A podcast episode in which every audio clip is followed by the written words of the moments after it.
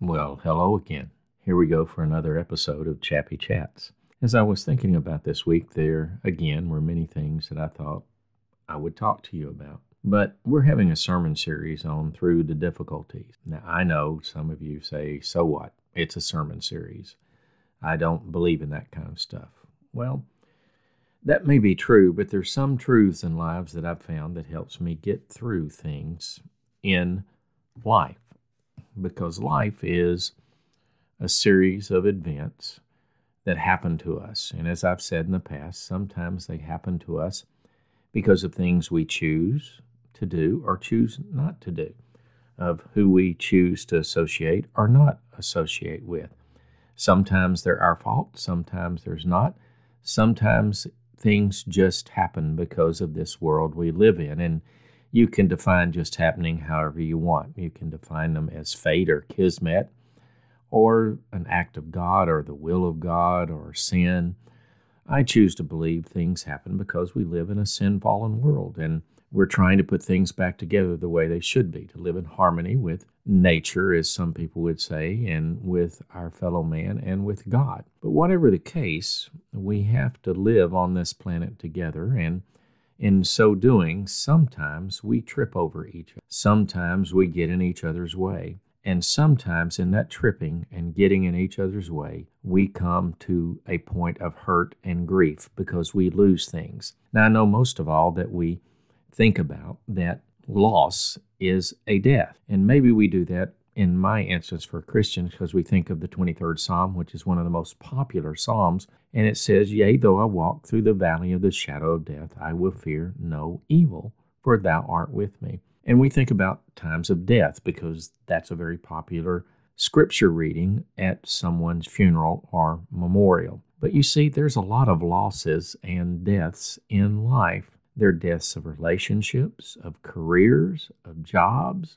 of finances, of health, you name any area, and I suspect that someone listening to this has felt a loss, that they have felt that they were going in a direction, things were really good, they had it all planned out, and then something happened and they had a loss. And that dream, that relationship, that trajectory that they were on suddenly gets changed because of something that was done, not done, neglected, or who knows, but it happened. That's life. And so I just wanted to share with you some things that might help get you through because you cannot avoid grief or, or loss. That's just something in life that's not going to happen. And one thing I want to know for sure that as the preacher talked today, there are two things that we usually do when we have a loss or we are confronted with this idea of grief and that is to repress it. That is unconsciously just, oh, no, ignore it. It's not there. It's not going to be. Or suppress it. And that's when we consciously just stuff it down and don't let it out. And neither one of those help because there's a big rule I learned, and that rule was impression without expression leads to depression. And we sure have a lot of depression today. And I think that's because a lot of people have not dealt with things in their life that is really been upsetting to them and they should have dealt with. And that's what I really want to focus on. We hear a lot about PTSD, and in the particular work that I've been able to do with people who have faced traumatic events, when you get to talking to people, when the people research it, yes, there could be that one traumatic event that sets you over the edge, and now you've just totally come unwound. You are mentally, physically, spiritually, emotionally, psychologically unwound because you just can't handle it anymore. It was the tipping point. It was the straw that broke the camel's back. I know that happens, and that's possible. But more and more, what they're learning is that that moment that comes, that straw that breaks that camel's back moment, which simply means you can't take any more of a burden, the camel just fell down because you loaded too much on it, and you fall down because too much of life's been loaded on you, and you haven't shifted the weight, you haven't changed the load, and you just collapse under it. And so, knowing that, I want to give you just a couple of things to think about this week. And it really hit me in the sermon because whether you believe in God or not, what I'm about to say, you're going to find to be true. You're going to find that two things and two ways of putting it, and some people don't like the second way I'll put it, but life is a series of seasons. We know this from nature. We know that plants have a period when they lie dormant, when they take up nutrients and they repair themselves and they get ready for the next growing season. And then it warms up and the rains come and they begin to sprout. And as I heard on the radio yesterday, some of these plants, if their seeds, if their buds don't go through this cold period and then a warm period, they can't germinate. You know, and that's really true in life. We don't usually grow or change until there's a cold period or a hard period in our life. And we have to just sit there for a moment and think about what has happened and to recharge ourselves and to regroup. And, and that's really what the seasons are about with nature. And that's true in life. We have seasons. And so maybe this week you can ask yourself, what season are you in? Where are you in your life? Are you in a summertime when you're harvesting some good things in your life? Or are you you know, getting ready to rather because you've planted, you're coming to the end, you've watered, you've fertilized, you've done all the right things, and fall's coming, and that's when all the harvest takes place. Are you right there in between those two? Are you just dead smack in the middle of summer trying to make sure everything's watered, trying to make sure everything's taken care of so that there will be a harvest? Are you in springtime? You're planting.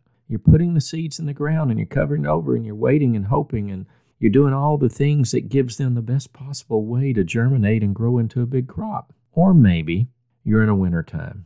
Things seem a little bleak and slow and dull, and you need to remember that those are times when you can prepare. I know farmers, they go in and get all their equipment ready and service them and, and have them ready so that when the ground's ready, they can go out and plow and plant and be ready to cultivate. Well, maybe that's what's going on in your life. So just remember, you're in a season and just as the seasons follow each other, unless you're in a place like Oklahoma, and we sometimes tease that we get about two weeks of fall and then it's winter, and we have 16 weeks of summer and maybe two weeks of spring. And that's not true. We have more than those. But sometimes in life we feel like that. So just remember, even when we feel like we're getting cheated or shorted on a certain season of life, the next season always comes.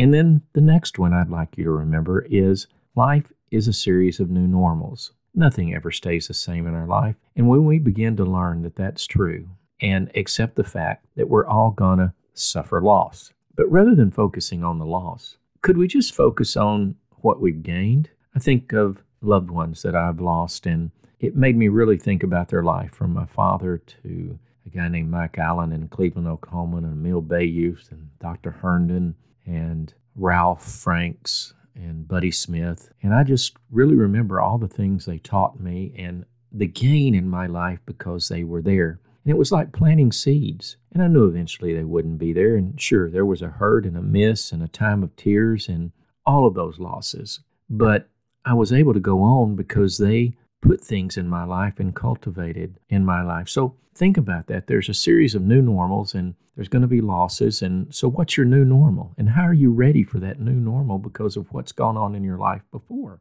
And I think if you do these two things, that you'll find yourself, as our preacher ended up, that when you walk through the valley of the shadow of death, whether it's the death of a job, a relationship, an actual physical person, an idea, a career, whatever, that if you'll remember that it's a season that'll pass. You're walking through the valley. You're not stuck in it. You're not walking backwards in it. You're walking through the valley. And then, as he ended up saying, remember it's a shadow, and shadows appear a lot bigger than they are. So just remember that. It's a great loss, yes, but it's not bigger than you can handle. It's a new normal, but it's not bigger than you can handle. So try to think about those things this week. Your life, wherever it is, is not going to stay there. You're going to get a new normal you're going to find new happiness and new challenges and new friends and new mentors, and maybe you'll be the new mentor to someone else. But just remember that seasons change, life has new normals. The sooner you remember that and receive that, the better off you'll be because you won't be surprised when the loss comes or the new normal comes. You'll say, hmm, I knew things wouldn't stay the same, but I'm ready for it. You have a blessed, protected, and favored week.